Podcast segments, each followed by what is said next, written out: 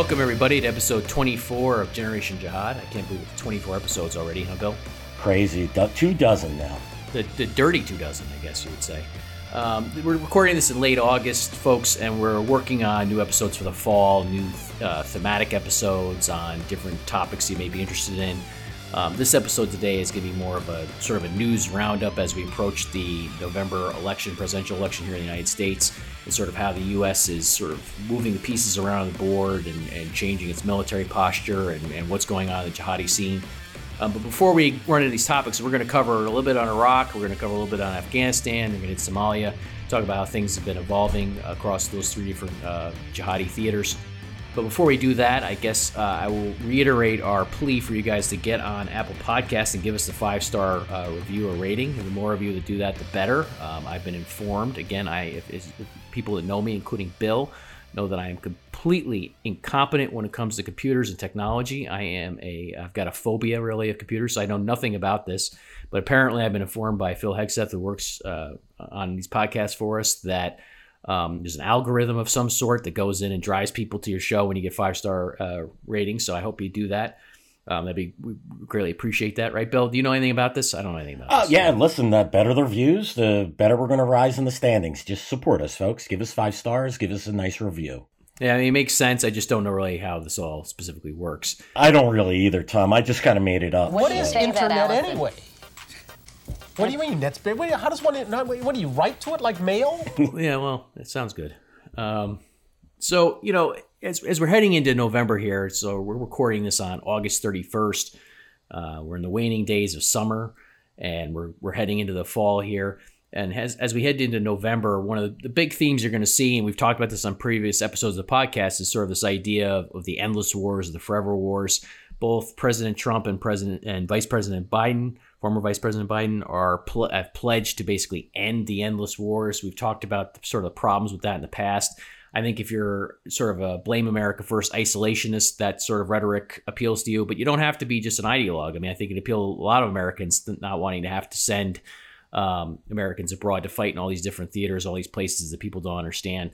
But we try and provide a little context to understand what the jihadis are doing in these places, and, and specifically anti-American jihadis. And so it's a little bit of a different take than sort of what you may get from other quarters. Uh, again, you know, I, I think Bill, I you know, I listen, I don't disagree with the idea that America doesn't want to be in these places indefinitely. I get, I get that, right? I mean, we don't have any problem with that. I think I have a problem with the idea that it's America's presence in these places that's keeping these wars going, which I don't think is true at all.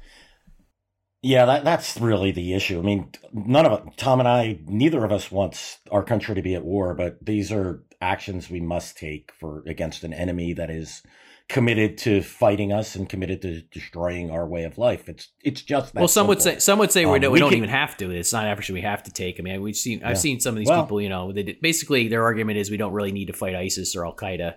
Okay, you can make that argument. Uh, you know, I, yeah. I disagree with that. I think you know we, we do have to take some actions. Um, you know, the other thing I saw, Bill, I saw before we like, sorry, I cut you off, but let me let me ask you a question about this. That's okay. Before we get into the meat of this, there's a word that I, bothers me. I see I see bantied about sometimes. You see sort of these hacks say, well, you know, jihadism is an existential threat to the U.S., so therefore we can't treat it as an existential threat. Well, I'd say two things about that. One, uh, what the heck do you mean by existential threat? I mean, I don't I don't even know what that means. It's not even defined really. Um, uh, and, and, as a corollary to number one, you can be you can have awfully nasty things that can threaten Americans and American American way of life without being existential, right? It doesn't have to end America's way of being in order to be particularly nasty. 9-11 was particularly nasty. There have been other things that are particularly nasty throughout time. Um, that don't have to necessarily be existential. But the second thing is America isn't treating this as an existential threat anyway, right? I mean, we documented multiple times America has pivoted away from these large scale conflicts against the jihadis. As, as we're recording this, our best estimate, Bill, is what? It's less than 30,000 American troops are deployed in jihadi theaters, whether they be Afghanistan, Iraq, Syria, or across Africa. Um, that's not treating this as an existential threat. I don't think anybody is, right, Bill? No, you're absolutely correct. We're not treating it as such. You and I don't believe it's, you know, an existential threat in the sense of well, they could push a button and launch a nuclear war or anything like that. But as you said, 9-11 was quite nasty. It, it, it cost this country in numerous ways. And, and, um, we need to, we need to prevent threats such as that. And just because we or some individuals think that, oh, the jihadist dream of establishing a global caliphate is fanciful, it doesn't mean that it's something that we shouldn't fight. It's, you know, these. I, I really, I'm with you, Tom. I hate this when the It's it's basically this all or nothing. it's nothing. a straw man. Yeah, it's a straw man. It's a straw man. It's, it's Yeah. convenient to say, well, I mean, because by that by that token, you know, what is an existential threat? Most of the problems on the globe probably don't. You could define existential in such a way that basically so many things aren't existential, right? That aren't an existential threat. Yeah, right. I mean, if if New York, if the North Korea builds a missile that could only nuke Hawaii, is that an existential threat to the United States? To the state of Hawaii, it is. Right. But you know, we, could do that. We could play this game all day. The reality is, is we need to re- remain engaged in certain areas. We need to fight our enemies in certain areas, or we could we can uh, concede these areas to them. And if we do that, it causes problems. Look, we we ignored Al Qaeda during the 1990s, basically, we thought that launching some cruise missiles into empty tents and killing some camels would uh, would would take care of the problem while trusting the Taliban to keep a lid on them. It didn't, and you get Actually, the 9/11 U.S. and, government you know, didn't even you- trust the Taliban back then. It's only now. that It's only now Well, that the State yeah, Department's pretending that we could trust the Taliban. The U.S. the Clinton administration didn't trust the Taliban. You can go to the 9/11 Commission report, get all the.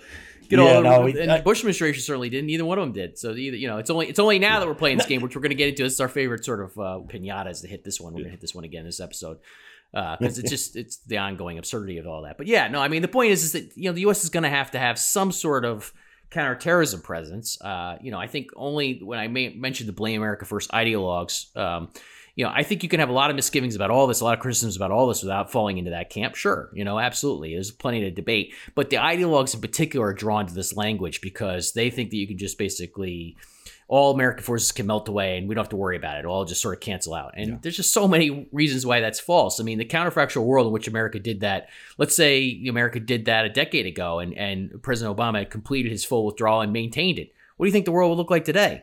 You know, ISIS would have a caliphate. Nobody stopped, stood in ISIS's caliphate, the caliphate's way. Um, Al Qaeda would have more gains in different places. You know, who knows how many plots that were thwarted overseas would have co- come through. That's sort of a difficult, thorny subject, but certainly some of them would have.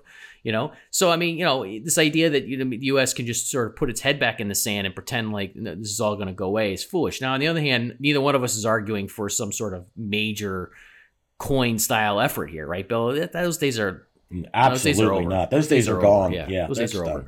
So let's talk a little bit about how the U.S. as as we approach November is, is sort of changing its force posture or is is is uh, sort of uh, reconfiguring things.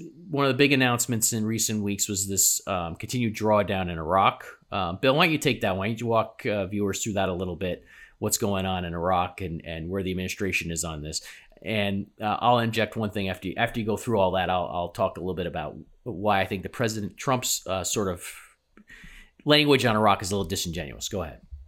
Yeah, exactly. Uh, I'm looking forward to that. I know exactly what you're going to say, but uh, yeah. So la- last week, the U.S. evacuated um, its troops from a base. It's uh, in a town called Taji. It's just north. Have you north been of there, Baghdad. Bill, when you were embedded in? I ha- Taji is one place I've not been um, in Iraq. I just didn't get an opportunity. I was when I was in Bag the Baghdad areas in central, southern, and eastern and western Baghdad, but northern didn't make it that area. Probably flew over it, but um, yeah, it's a major major hub. The um, the, back in geez, uh, 2014 when the Islamic State was marching, literally marching on Baghdad. Taji was where the line in the sand was drawn with Iraqi security forces um, who were reeling. And so it's a key area. It's a key sort of a maintenance depot and training center all rolled up in one. So the U.S. had about, I want to say about 1,500 troops, 2,000 troops there. They pulled them out. Um, it's unclear where they went, if they've been with fully withdrawn or if they've been moved to other bases within Iraq. So right now the U.S. has about uh, 5,200 troops. Um, pres- the the Trump administration recently announced it's withdrawing about one third of those troops, or about 1,500 troops. Um, but the the the, the administration, as you mentioned, Tom, and I'll leave it to you. The administration's message is muddled. Um, they, they want to end the endless wars, but they're not going to commit to a full withdrawal in Iraq. Um, you know, look, it's like the, either you're in this or you're out. There's no half pregnant on this issue. I mean, that's how like you're hearing Trump say, "Let's get out, let's end these endless wars," but we won't do a full full withdrawal. Um, I, you know, look, in my opinion, either we're in in Iraq and we're going to help the Iraqi government and we're going to do some things to block Iranian expansion. Oh, and by the way, if the U.S. fully withdrew from Iraq. They're likely, or uh, the Islamic State would have likely have a caliphate in areas in Iraq, and the Iranians probably would own the other half of the country, and that's a that's a bad idea. Uh, that was certainly, um, uh, you know, not in American interests or, or in the interests of its allies. Um, yeah, the Islamic State's far from defeated in Iraq, and Iranian influence in Iraq grows daily. Without American presence, there is zero that could be done to stop either problem. Yeah, and this is but this goes to the part of the problem with the endless wars rhetoric, right? Is that the jihadis are organized as insurgents. Neither ISIS nor Al Qaeda is close to defeat. I don't think we're going to defeat them anytime soon, nor should we try and put the resources into defeating them at this point. Uh, I think that, that those days are, are gone. Uh, but the point is on Iraq, can you maintain a smaller footprint to help the Iraqi government in sort of advance American interests? And as you mentioned, there's just over 5,000 American soldiers in, in, in Iraq. There's probably, I mean, there's contractors, as other support personnel of some sort, of course. But this isn't, you know, the the massive surge level effort that we saw at the height of the Iraq War. It's yeah. something much smaller than that. Um, and you know, I, I, noticed before I move on, I saw the U.S.-led coalition announced a transfer of 347 million dollars in property and equipment to the Iraqi security forces at Camp Taji. Uh, 347 million dollars. I mean, just you know, that's sort of a probably a rounding error on the Iraq War overall, which has cost us a lot of cost American taxpayers a lot of money, a lot of wasted money, of course, which is a legitimate criticism, of course, of all this. But um, overall, of course, the U.S. isn't spending that amount of money now, isn't spending what it was spending at the, the height of the surge. What I think is interesting about this, though, is I, you know, the political rhetoric on this is just so dishonest, so disingenuous. So this month, August, earlier this month, um, President Trump got up there with the new prime minister of Iraq, and they were talking about, um, you know, the, the, continued partnership between the U.S. and Iraq. Now, of course, President Trump gets on Twitter and his media circuits go out and they blast the endless wars and they talk about how President Trump is against the endless wars and he's going to get America out of them against those nefarious neocons who are keeping us in, which is all. I mean, folks, this is bullshit, right? There are. I don't know who the neocons are. Uh, they certainly who I, there were a handful of them during the Bush years certainly none of those people have any influence today. Uh, none of them are, are no. making policy today.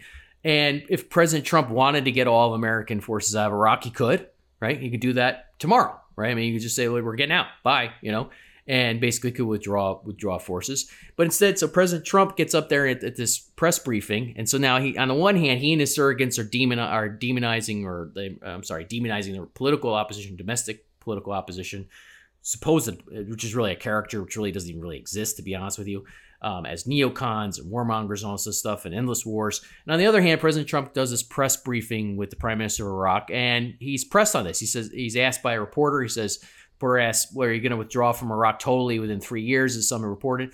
And he wouldn't he wouldn't commit to that. He wouldn't even commit to a full withdrawal within three years. He said, so at some point we obviously will be gone. That's what he said um, but we brought it down to a very, very low level. And he basically justified this much reduced presence in Iraq. He said we've got a small presence there now, a very small presence there, and he wouldn't just he wouldn't commit to drawing it down any further or leaving entirely, even though the U.S. is cutting some of the forces. Um, it's just it's just sort of the uh, complete. Um, just this discord here and all this in the political rhetoric, this disconnect. I mean, between on the one hand politically telling your base you know i'm here in washington fighting those who want to keep the endless wars going. And on the other hand you, you know the president is put to the is asked about this specifically you know whether or not you're going to totally get out and he just says he basically talks around it and says you know what? We, we have a very small presence there and he justifies it on both military and his own economic uh, way of looking at things. Right bill?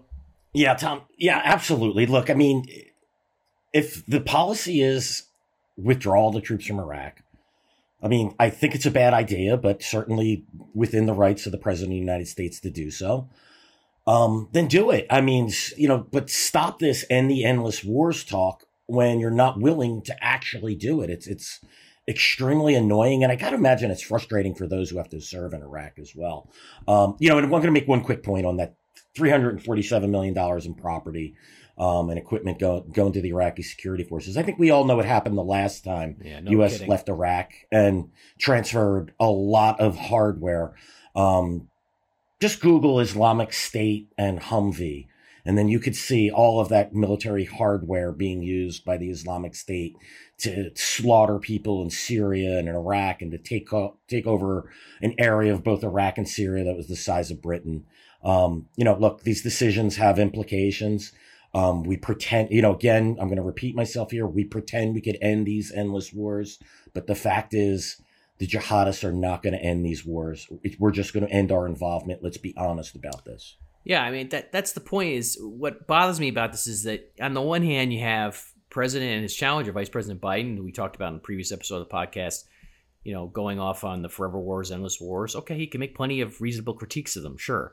Uh, but on the other hand, not committing to fully withdrawing American forces from any of these places, and not only not refusing to make that commitment, or not just just not following through and not doing it, but not justifying it. Not you know only during this press briefing is is President Trump gives he give his sort of an ad hoc sort of justification for this. But if you're a service member, American service member serving one of these places, what does it seem? What does it got to feel like to you to be yeah. to be out there in Iraq or Afghanistan or one of these places, and you hear sort of a half-hearted defense of what you're doing, and you don't hear any real American leadership sort of giving you an unequivocal defense of what your mission is. You know that, that's bothersome to me. I mean, I, if I were a service member, that would bother me. You know, I mean, you can't. It, yeah, not only Tom, not only that, like, so you, you don't have support for your mission, but if you're out there fighting these endless wars, you're actually demeaning what they're doing. You're, you're making them complicit in be, are there endless warriors in, in a sense? And, um, you know, so people like you and I who are sitting there or those who are serving, that are sitting there saying, Hey, look, there's some kind of need here. We need to determine what that is. I agree. We should have a minimal presence, have the bare minimum to do what, what furthers our interests but you know we're called warmongers and things like that, or you know people. yeah, again, I, I, don't get that very. Keep, I don't get that very often. In, I don't think you either. Yeah. But, but but that's essentially that's that's the rhetoric that President Trump and others are gauging in in general, though. Yeah, I mean, yeah. Yeah, yeah right. I mean that really. If you if you refuse refuse to end the endless right. wars, what are you then? Right. You're by definition, you're someone who wants to remain yeah. in war.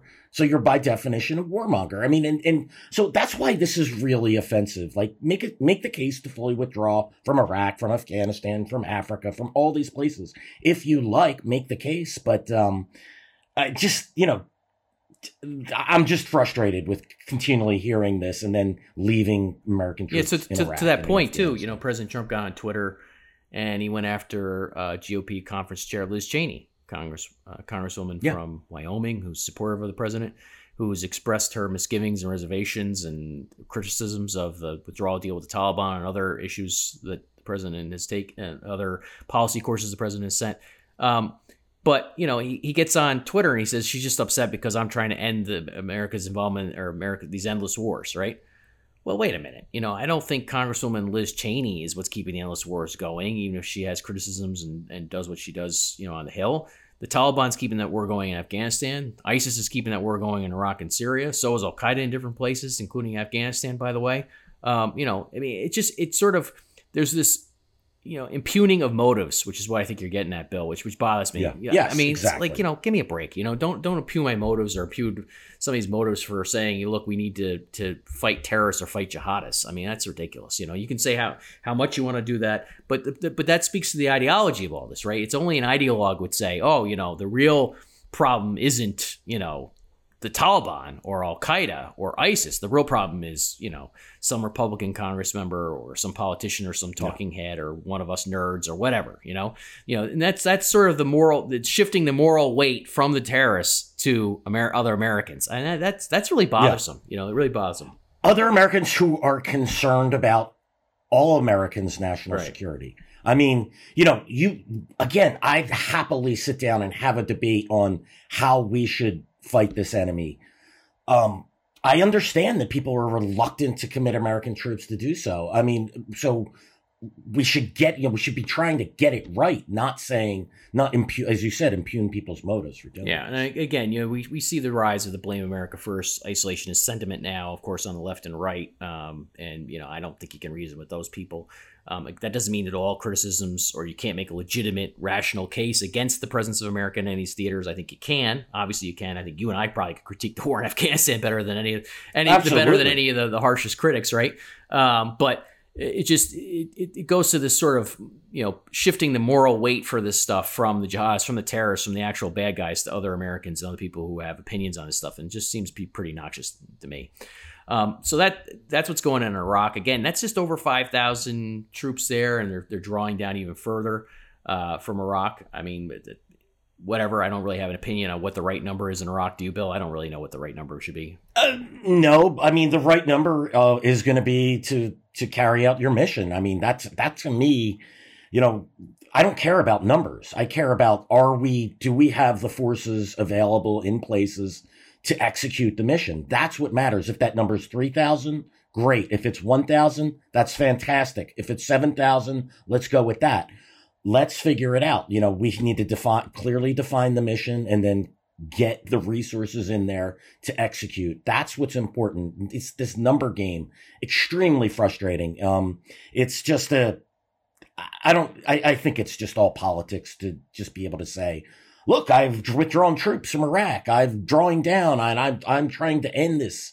But uh, just, you know, I'm at the point here, Tom, where either we commit to doing what we actually want to do or just get out and, and let the consequences be damned. I mean, um, I, that's where I kind of am on this. I, I, I realize that's sort of throwing my hands up in the air, but at some point, you know, what are we doing if we're if it, it did it matter that we have 5200 and now we're going to third is that the right number to achieve the mission? Or is it just because we want to reduce our footprint in iraq?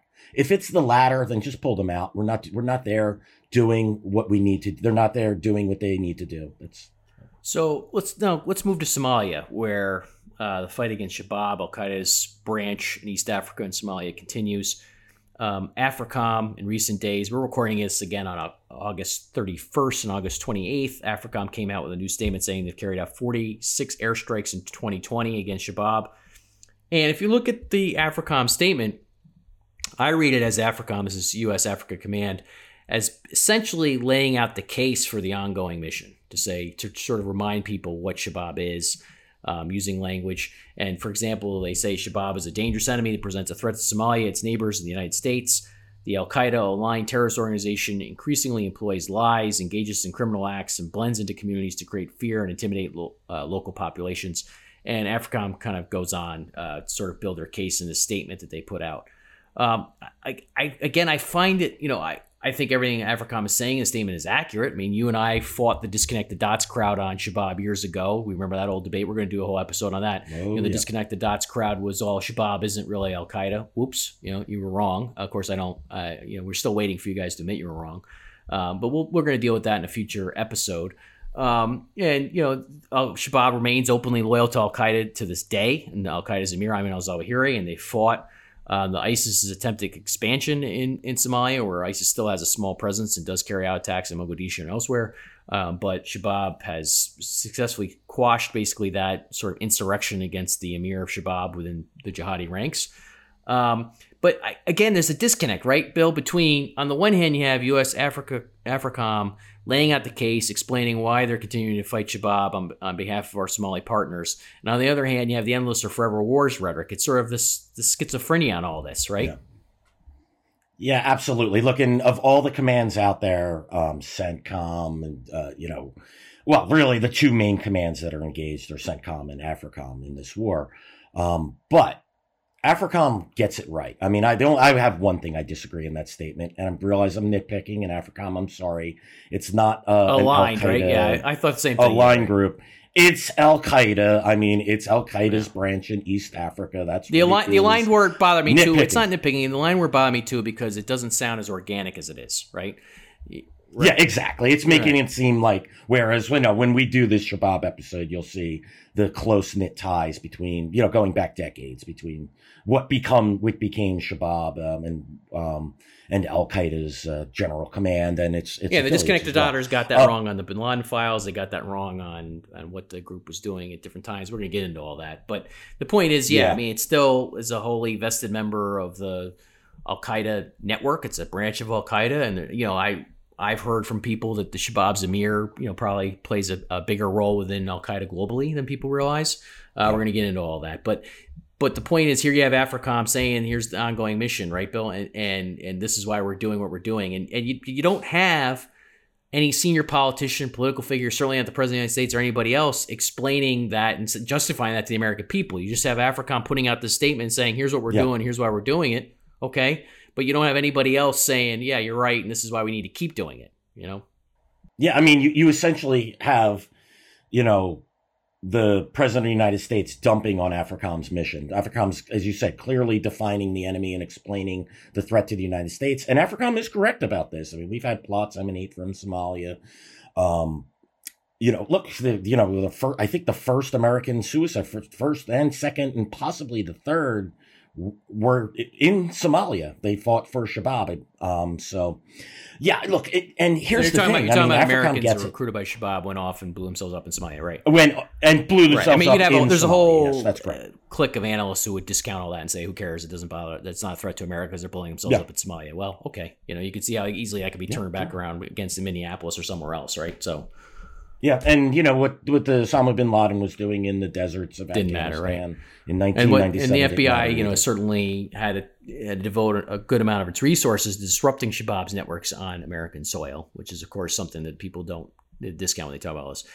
But you, you pointed, Bill, to, to one of these airstrikes that was done recently. Who's this guy now? He's a Shabab operations chief. Yeah. They call him uh, Abdul Qadir Commando. I don't know if that's his real name or if that's a. Um, he certainly thinks a lot of himself. Um, look, there's been. So, you know, these strikes, they occasionally take out a member of a Shabab's leadership. Sometimes it's network that's uh, plotting to conduct attacks outside the United States. But more often than not, these strikes uh, kill, members of Shabab who are supporting the insurgency. Um, Tom and I would all argue that the insurgency aspect of these groups is the lifeblood of these terrorist groups. Um, I mean, I just think it's really wrong to even sit there for us to call them terrorist groups. They're terrorist insurgencies. The insurgencies feed the external operations. But the United States has been doing this for over a decade. Um, you know, these strikes, they, they've kept a lid on, uh, loosely kept a lid on, on Shabab, but there's no way, not, it's not a path to victory. Um, not in Somalia, not in Yemen, not in Afghanistan or Pakistan. Um, airstrikes or, you know, targeted killing airstrikes, whatever you want to call them, um, is a tool within the toolbox. Um, and if your strategy is to keep it all, keep a lid on it, well, then so be it. Now, Um, some some would say, so- well, you don't have a pat, you don't have a strat. We heard this on a lot of these things. You don't have a strategy for victory, therefore you shouldn't do anything. And I think that's a that's a false Right. dichotomy. I mean, you know, Yeah. there there is value in preventing Shabab from recon, from forming its emirate in East Africa and becoming this, you know, sort of uh, new, you know, even more so of an exporter of jihadism and, and projecting its terrorism throughout the region, which we've already seen it does regularly, you know, attacking in Kenya and elsewhere.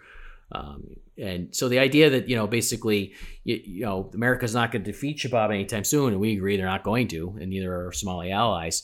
But that means basically you shouldn't do anything is, is what you hear people say. And this this gets to the problem with the endless wars rhetoric, right? I mean, who's Yeah. keeping the endless war going? The endless jihadis. That's who's keeping keeping it going, you know? Yeah. And Yeah, and and are in fighting not to win, which by the way would require a large U.S. or international presence. Which, by the way, I do not advocate in Somalia. I think we all remember what happened in the uh, 1990s um, when the U.S. engaged in in Somalia. It was not pretty. It's it's not a. That's about as um, as a, a failed state as you'll get out there, and I don't think that's a good place. But you know, look, there's But three now, options. the difference now, though, is you have a federal government that's allied with the U.S. that's is take trying to take the fight to Shabab, and the U.S. is actively engaged. them. Exactly. It's and Yeah. no, no, but so look, you have, and with that, you have three options. You could go all in and, and to help them and try to defeat Shabab. Probably, again, still not a good idea in, in Somalia. Um, you can keep a lid on the problem. You could help the, the, the Somali government, you know, with targeted strikes and continue to train. We all know that that's going to lead to this stalemate, which, by the way, extends this war, or you can get out. I mean, there's not two options. There's three. There is a middle option there where you can find the optimal amount of, you know, resources to devote to the, um, for the United States to devote to keep, keep it lit. Either, either AFRICOM is right and Shabab is a threat to the United States, or it's wrong. Um, and it's not. Um, you and I happen to believe it is correct. yeah, I, I think yeah, I think you can make the case now. But the problem that we're highlighting here is that outside this AFRICOM statement, nobody else is making the case, and you have a lot of people who are decrying these efforts. I mean, you even had you know Secretary of Defense Esper and others have intimated that maybe AFRICOM needs to pull back across all of Africa and just get out of this altogether. Yeah. I, I think that people need to recognize what that actually means and the, uh, make the explicit argument. What what I want to hear people then say is, you know what, uh, I don't care if Shabab forms an Islamic Emirate in East Africa. That's what you'd have to say then, right? Or I don't care if Al Qaeda Yeah, forms an emirate in West Africa. Just make that case. Say you don't care about it and be honest about what it is. Be honest that you don't care and that you're going to discount that threat entirely. Just be honest about it because because otherwise you're just playing the blame America first game, right? And saying, "Oh, America's keeping this going. It's America being there that's the problem." Well, wait a minute. America's there. Whether you agree, you can disagree with it and say you don't want to put any more resources into it. Okay, you can say you don't want to put anything into it anymore. But be honest about what you say on the other side. Now there are ideologues in our field even who make those make those arguments. But I want I want to hear it Yeah. more nationally if you're going to really go that route. You know. Yeah. And and if you want to, if you think that, oh, well, fine, Shabab, it's just some terrorist group. Well, last week it took control of a town outside of the city of Baidoa, which is in western Somalia. Well, what does that mean? Well, Baidoa was the city that uh, that its predecessor, the Islamic Courts Union, took control, or um, yeah, it took control of that city, and then it's it started spreading throughout Somalia. And then also over the weekend, the U- uh, the Shabab attacked the U.S. and uh, joint U.S. Somali base outside of the city Kis- Kismayo. It's the second largest city in Somalia, and it also was overrun by Shabab. At, um, and they controlled it for several years before you had to get the Kenyans and African Union with United States help to, to help drive them out. Shabab already controls um, 25% of the country. I think if you pull the U.S. resources, you could you pretty much can guarantee that Shabab will establish an emirate like it did in 2008, 2009, and held on it to it for about it, it controlled the capital of Mogadishu, controlled nearly all of central and southern Somalia until an international force had to go in and beat it out. Um, Shabab isn't dead; it's still around. Um, you could either concede this fight to them or you can help keep the lid on it. We know, all know that the victory option isn't there. And, and again, Tom and I aren't, aren't advocating this, but we do need to do something to keep that lid on it. You know, so it reminds me too. I remember there was that whole push to blame sort of is the uh, jihadism of the Islamic Courts Union, the pre- predecessor to Shabab, on the Ethiopian intervention in Somalia. Remember this bill? There was this. This was all sort of a you know blame the external forces for what Shabab and its predecessor were, and that was all fictitious history. But it, again, it what it, it points to when we were going through that back in the day. What people don't realize is you know, a lot of times in our field in particular, you see this this idea that it's the interventionists or people who prefer military support, sort of again, impugning motives, that they sort of cook the books to justify it, right? Oh, this is you know, you're just pretending something isn't is Al Qaeda because you want to intervene there, which is nonsense. You know, the facts are what they are. But actually, it's the anti-interventionists, it's the, the people who are opposed to U.S. military using force that more often than not, in my view, uh, have actually uh, politicized their own view of these things or have cooked the books on it. And we see that all the time, saying it's just a pure local force. Don't worry about it. Who cares? Blah blah blah blah blah. And you see, and, and blaming other actors for sort of their their uh, presence in the international jihad. And that to me, you know, that's a much more pervasive line of thinking. As, and I don't even really want to call it thinking. Much more pervasive line of sort of um, attack Pseudo, yeah, pseudo intellectual analysis. analysis than than anything that you see, you know, pe- um, people aren't doing. I mean, look, Shabab is op- loud and proud about its Al Qaeda, its role in Al Qaeda's network. To try and deny that at this point is ridiculous. But um, you had people years ago trying to do that, even though there was plenty of evidence even then that it was it was ridiculous, right?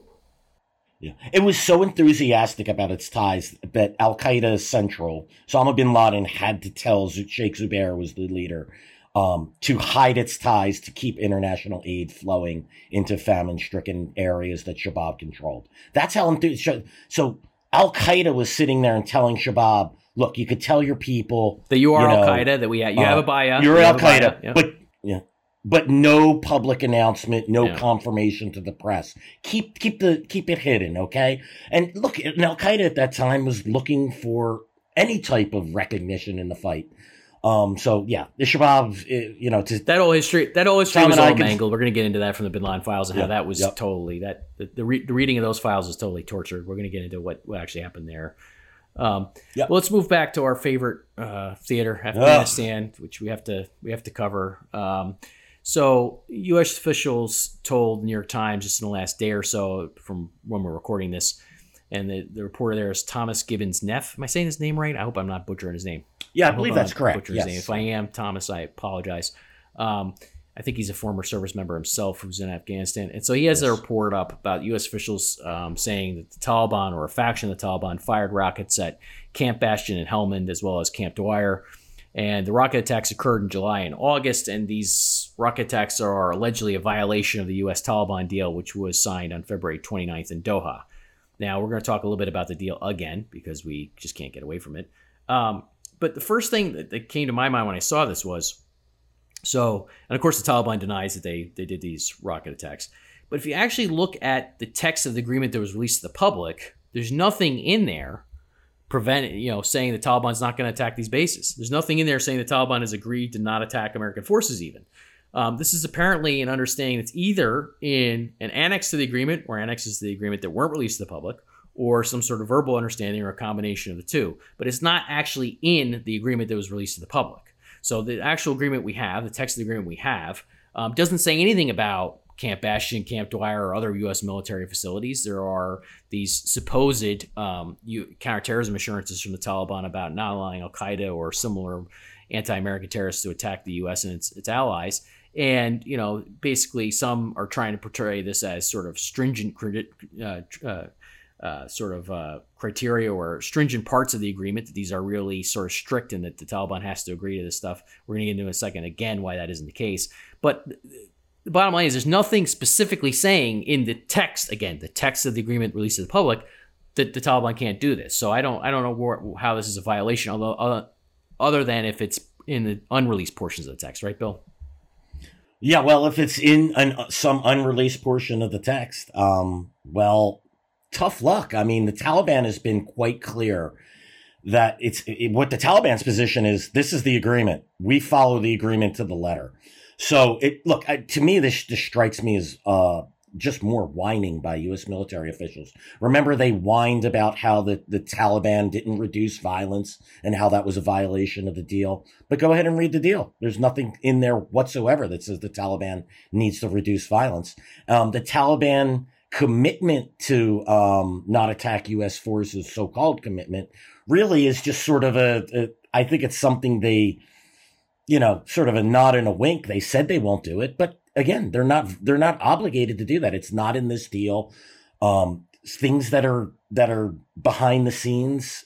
How can you defend that? You'd have to release that. The Taliban is denying it. So look, the, I I want to take a shower every time I have to say this, but the Taliban has held up to its end. Well, again, as far as we know, now there may be this unreleased yeah. annex or annexes that say that say because you know, Secretary of State Mike Pompeo said told the press when he's questioned about this that the unreleased annexes talk about the American moving military personnel around and how they're going to basically shift resources and where they're going to be in the military bases. My presumption reading his comments is that there was some understanding that the Taliban wasn't going to attack Americans as they do that, right? And sort of but the point is here, the point is in this reporting, and I'm not blaming the reporter or anything like that, but we're skipping some steps here in terms of demonstrating that there's a violation of the agreement. Because if you go, again, go to the actual text of the agreement released to Americans, who I think have the right to see the whole thing, uh, and there's nothing in there about this. There's nothing about any of these camps in there. So, you know, again, maybe the Taliban did violate some provisions in the unreleased portion of the text, but in terms of what we can see, well, I can't really say that. Yeah, yeah I'm looking at the Taliban will deny it all day long. Um, so here's another possibility here. These bases, U.S. usually have both U.S. and that's certainly that's certainly that's certainly the case of Camp Bastion. So, yep, yeah. exactly. So the Taliban can always just come out and say, "Well, we are targeting Afghan right. forces." Which so, again so is what? most explicitly so, not included in any part of the agreement, right? We yeah, we know exactly. that there's no violation of that anywhere. You know that that was that was never a part. Never Taliban never agreed to that at all. This is just one of the multiple reasons why this is a bad deal. The U.S. can whine and complain that the Taliban's violating it, but what is out there and what the Taliban claims is the official deal, the Taliban winds up being right when you look at the at the text of that agreement. If if it was something else important, if well, they're, you know, they're, look, they're, right why, in certain cases, but remember too, they also lie about Al Qaeda's presence in Afghanistan. So so of, yeah, I mean, course, so they're lying yeah. about so certain stuff here yeah. too. I mean, you know, there's they're I mean, uh, yes, I mean, absolutely. It's like, too, it's like they're pretending Al Qaeda credit, you know. So, yeah, uh, but it's it's been six months since this agreement was signed between the Taliban and the U.S. in Doha. It was signed February 29th. We're sitting here recording this on August 31st, so it's been six months, and we're still not aware of any evidence of a break between the Taliban and Al Qaeda, which is what uh, Zalmay Khalilzad, special representative for this, sold the American public, which Secretary of State Mike Pompeo sold the American public. It's been six months. Nobody could point to any evidence of any kind of break or renunciation or anything like that.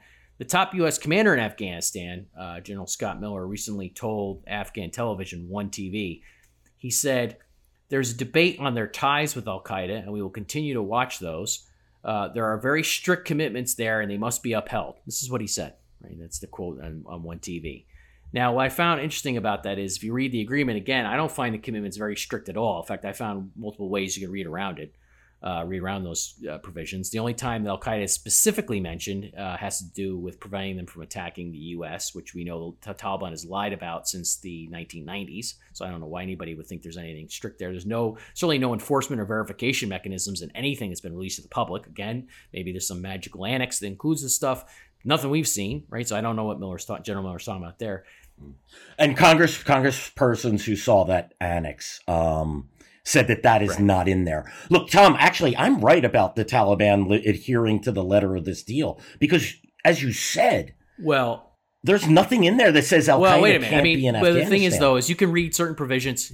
All they say is that they all they say is that they can't no no no their, provi- their provisions against no, no, the West. provision no no there are provisions in there that say that any terrorists that threaten the U.S. or its allies can't fundraise, recruit, train, etc. Those are in the agreement, right? That's what they say. The thing about the the thing about those provisions is it doesn't specifically say Al Qaeda in those provisions. This says it above, right? Right. Um, but I mean, certainly Al Qaeda would be included in those provisions if you were if you were being honest about what those provisions meant, right? Uh, well, if it was a good deal, then right. you would actually but, name them. But, but, but the, the, point, my Tom, my whole point about this is like, that it's such a bad deal that this should be so easy to make the case, but it's so poorly worded. As it's very poorly worded. Yeah, it's very poorly times. worded. It, it, it's we've signed deals to for for loans for our cars that were more. Yeah, when I've when I've leased longer. a car from Enterprise or one of those other car rental places, I don't even know if I can you know, this is an advertise for, advertisement for those places. Although, if you'd like to advertise on Generation Jihad, you can contact us. Um, but uh, the the thing is, is that when I sign those lease agreements, uh, you know, or the rental agreements, I should say, they're far more comprehensive than this this paperwork. But what I'm saying is, is that there are there are sort of provisions in there. You know, for example, you know, the second provision in there says the Taliban um, basically is agreed to not not to cooperate with groups or individuals threatening the security of the United States and its allies. That's the second provision in this counterterrorism assurances. The third one says um, basically will prevent any group or individual in Afghanistan from threatening the security of the United States and its allies, and will prevent them from recruiting, training, and fundraising, and will not host them in accordance with the commitments in this agreement. Now, the point is that my point about this all along is, and you can read the other provisions sort of like that too. What this agreement should have said at a minimum is specifically Al Qaeda in the Indian subcontinent, other Al Qaeda affiliated groups, and enumerate them, explaining what they are. These groups will not be allowed to operate in Taliban territory, um, and we're going to take concrete steps to prevent them from doing so. Right? That that's not what the text says. It just basically is this more open-ended language, um, which allows the Taliban wiggle room to basically say, well, who threatens the United States? You know, Al Qaeda in the Indian subcontinent is just you know, right now they're just with us attacking the Afghan government. You know, they're not really a threat to the U.S. You know, but that's that's where I think this gets dishonest and disingenuous in terms of this. Yeah, that, that and that is yeah. my point, Tom. That's why it's so poorly worded that it can be interpreted. But that goes it goes it like. goes now, beyond. but the thing is, that, that it goes beyond just saying we're not going to let Al Qaeda attack the U.S. from Afghan soil.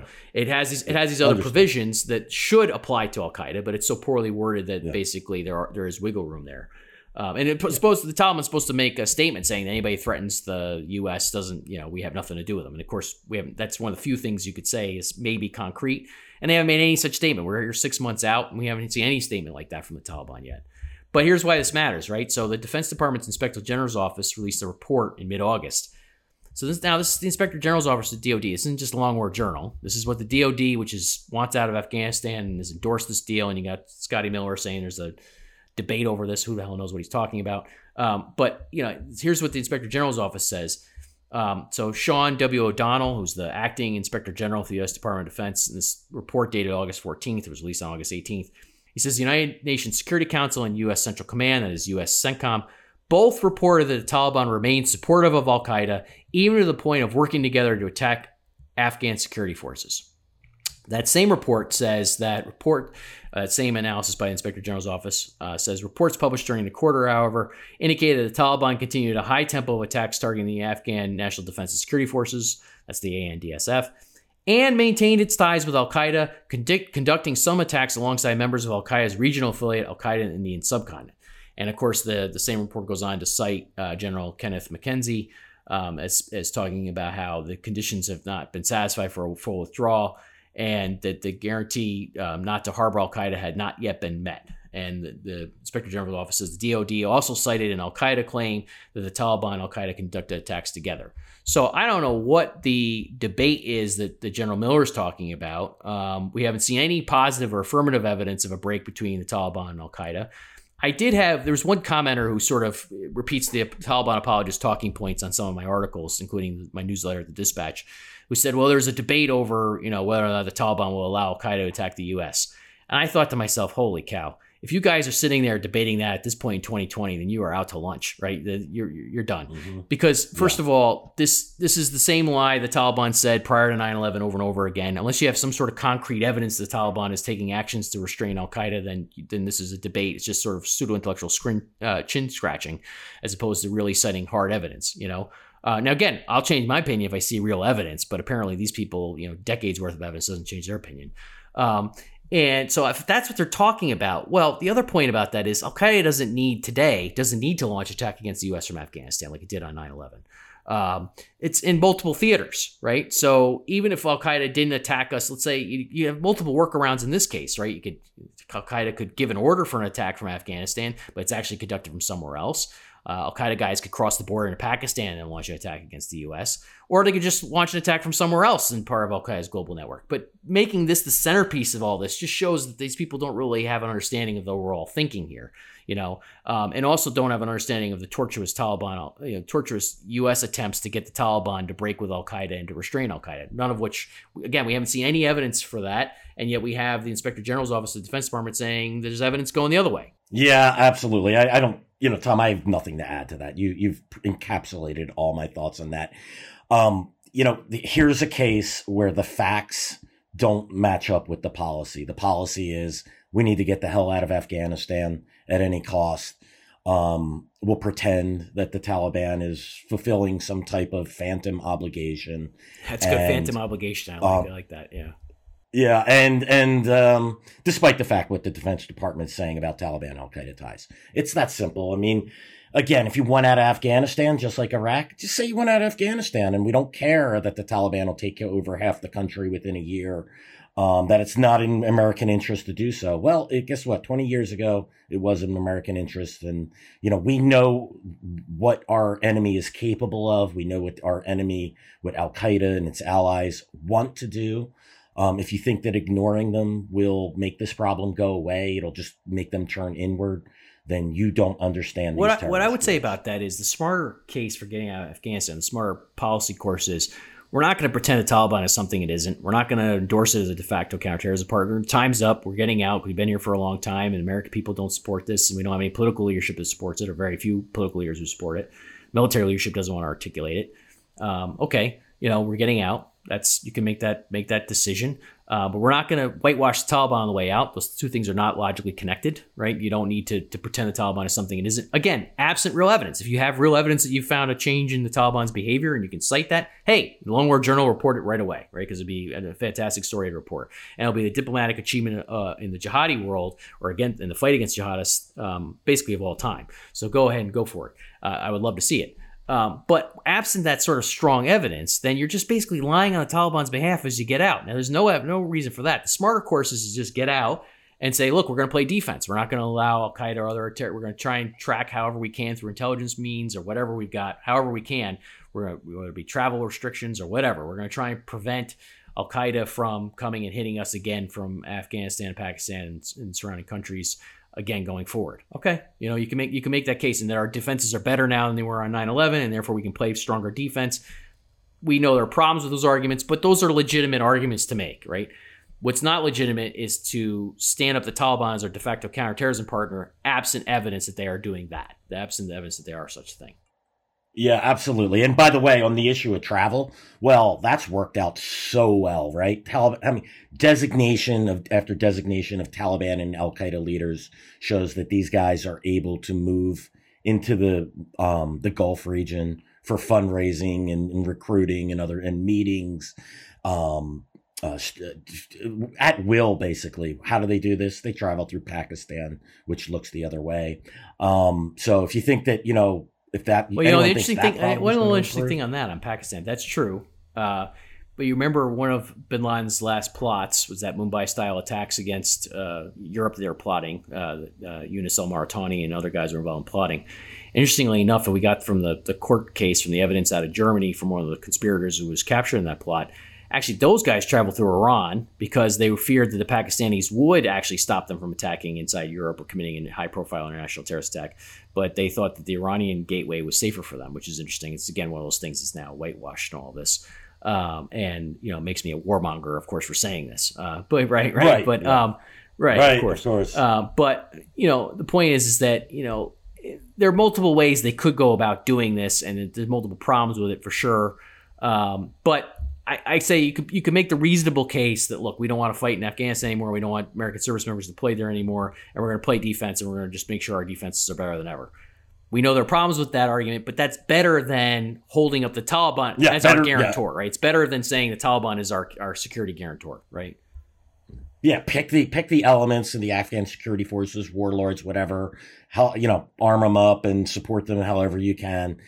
All you know, all oh by the way which just extends war um but hey if that's what you want to do um that endless war won't end. It's just the us involvement in it but that's fine. If that's what you want to do um just make the case for it. But guess what? If an attack um emanates from afghanistan against either the homeland or against us interests throughout the world own that you know, your policies allowed, you know, were um, permitted. I think you know the bigger the bigger threat to me, the bigger problem to me than a specific attack. I mean, I think the threats. Oh yeah, I, I yeah, do. I, I, think it basically yeah. rises. It, it, basically, if the jihadists are able to succeed, the Taliban Al Qaeda axis is able to win and reconstitute the emirate in Afghanistan. Yeah. I think that raises the tide of jihadism globally in a way that basically the, the victor's message goes out and that creates a problem for us in terms of now all these jihadis are looking at this thinking, oh, wow, they defeated the Americans just like they defeated the Soviets, even though we know that's not a directly true. There's all sorts of loopholes there and problems with that analogy. But that's going to be the argument that Mujahideen won once again.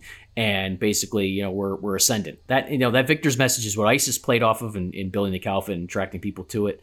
Um, you can see a similar type of message emanating from Central South Asia. Uh, you know, I mean, I think that that could be a big problem for us long run and keep by the way, the endless war is going, the endless jihad going, and, you, and give it a boost once again. You know, um, so that, that's all a big bundle of problems there. You know, again, you know, they've got a lot of stumbling blocks in their way from executing another 9/11 style attack. Of course, they do. Um, doesn't mean that those stumbling blocks are always going to work. Um, they could fail. Uh, there's a lot of uh, security measures we have in place to stop this sort of thing but just doesn't make sense to pretend the Taliban is the one that's going to stop it for us. Yeah, exactly. I mean, how how can we trust them? Let me look. I'll and I'll make one more point before we move on. Keep in mind, remember remember the Shorabak camp raid? That was one of the largest. There was two camps in in Shorabak district in Kandahar.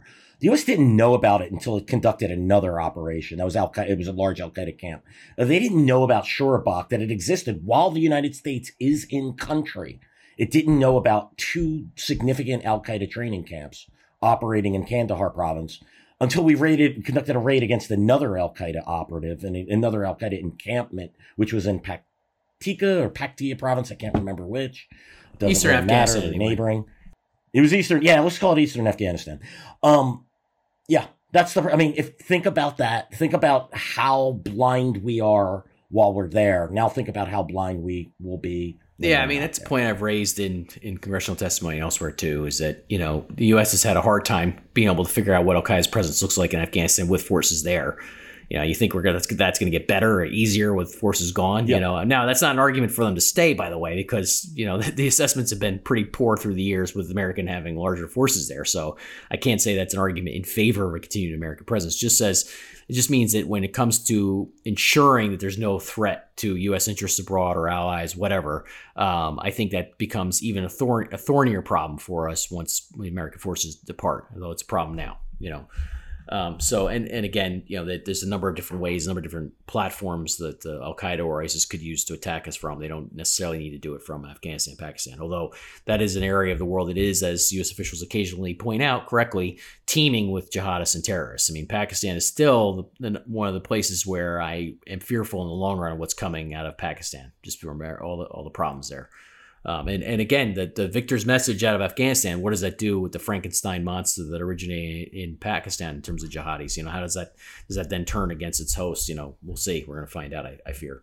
Um, So let's get to the last point here on Afghanistan and wrap up this week's episode. It's just you pointed you pointed this uh, Bill to this report about the these targeted killings in Afghanistan. The Taliban's denying responsibility. But why don't you get into that? Why don't you take that a little bit? Give us a little bit of history on that. Yeah, so right now we're seeing an uptick. The we're seeing uh, assassinations uh, of basically in, in civil society in Afghanistan. Prof, you know, um, professors, lawyers, uh, people, in, you know, uh, uh, journalists, uh, people who support women's rights or, or um, nonprofits, et cetera, et cetera. They're they're being assassinated. Um, they said that there's been a very large uptick. Apparently, 49 have been killed so far this year. Now, look, assassinations. It's not a um, uh, something new. Um, it's a it's a standard guerrilla tactic, but it's one that the Taliban um, has very effectively implemented over the years. Um, and look, we know these attacks, they're certainly carried out by the Taliban. The Taliban doesn't want to take credit for them because it makes them look bad as they're getting ready to head to, to inter, inter, intra Afghan talks, which remember is not just between talks between the Afghan government and the Taliban. It's only the the Afghan government is only a element of that. Then the rest of civil society is supposed to be involved. Um, so the Taliban's been doing it for years. Um, but pr- the primary target in many, should I say, the more prominent targets of, of these attacks have been indi- individuals, individuals in the security services or, or government officials.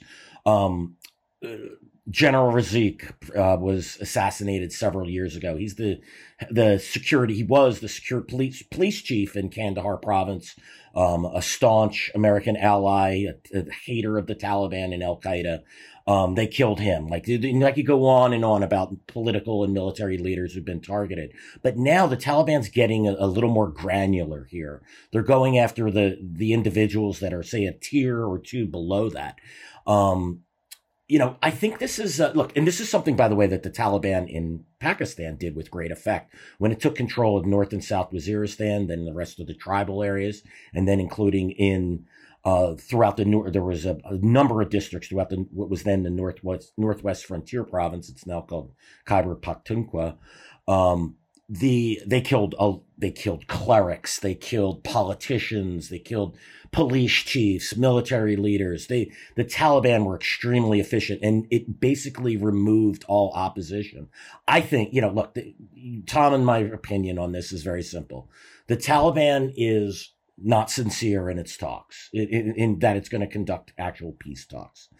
Um, I think what you're seeing here is um, they're they're weakening and, and, and intimidating civil society, which is um, going to be going into those peace, into these so-called peace talks. They're really withdrawal talks, but they're supposed to be peace talks between the um, the Taliban and Afghan society. I can't say the Afghan government again. So I think they're attempting they're, they're attempting to silence that element in, in, during these talks, and then they're they're laying the groundwork for the Islamic Emirate of Afghanistan for the return of the Taliban's government.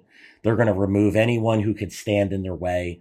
Um, you do it if, when you conduct a campaign like this. You do it from high, and you do it from the middle, and you do it down low. And when you when you want to remove any opposition, you remove those who could stand in your way. That's what I think we're seeing now. Yeah, I, I, agree. I think you can see this in UN reporting and other U.S. government reports too. That basically they've been hollowing out the opposition, both religious opposition and other civil society opponents of the Taliban's rule, basically paving the way for the Islamic Emirate. Which again, we don't see any evidence so far, six months into the U.S. Taliban deal, that the Taliban is willing to walk its way back from that you know, so we're again we're recording this on August 31st. I'm really hoping for the September, week of September 11th we can do something on Osama bin Laden's files. I'm desperately trying to get the time to do this to pull it together, um, just to talk about uh, sort of bin Laden's final year of life. We're definitely going to do that at some point. Um, I'm hoping we can do that by by nine, the anniversary of 9/11 this year. Maybe, maybe not. We'll see. Um, I got too many things I'm doing right now, right, Bill? Uh, so yeah. So it's not never. No, but we we're working on a timeline of what that looks like, and we're going to dispel some myths about uh, Bin, Laden, Bin Laden's final months and some myths about Al Qaeda and how it operated at the time. Of course, it's evolved since then. Um, but you know, it, the simple fact of the matter is, um, Al Qaeda is going to continue fighting, and ISIS is going to continue fighting. You have some in America that says America shouldn't fight anymore. Okay, make the arguments and, and, and explain why you think that's the case, and make that to the American people, and say you want to own it. And then when something bad happens, make sure you own it. If another, you know, we heard this, you know, not to repeat ourselves, but we heard this, didn't we, Bill, back in 2011, 2012. You know, a leading uh, counterterrorism analyst, Peter Bergen, was on CNN told us in a debate that we had at New America that it was over, right? It was all over. The job was all over. Yeah. There's this temptation to constantly say it's all over. Um, we, we heard over and over again from people that it's all over. And of course, it wasn't over then, and it's not over now. And you know, America can end its role in the endless wars, but the endless jihad is going to continue. Absolutely. All right, so we're going to leave it on that note. Uh, again, thank you for listening to this week's episode of Generation Jihad. Um, please do subscribe to the show. As a reminder, you can find us on Apple Podcasts, Spotify, YouTube, or anywhere else you listen to your shows. By the way, I've never actually used Spotify. Have you used Spotify? I use Spotify all the all the time to listen yeah. to my music. Yeah, and I'm terrible with technology. Oh, it's great, Tom. You got to use Spotify. I'll probably know. crash. Not that no, it. Yeah, listen, it's not an advertisement by Spotify, but Spotify, if you want to, you know, send a little our way, we're happy to do it. But it is a fantastic op- app. You can. I use it for music. I don't use it for. Um, podcast, but I think I will. You recommended one for me uh, yesterday, and I'm going to give that a go on yeah. Spotify. All right. Well, we'll see you guys next week. Thanks for listening.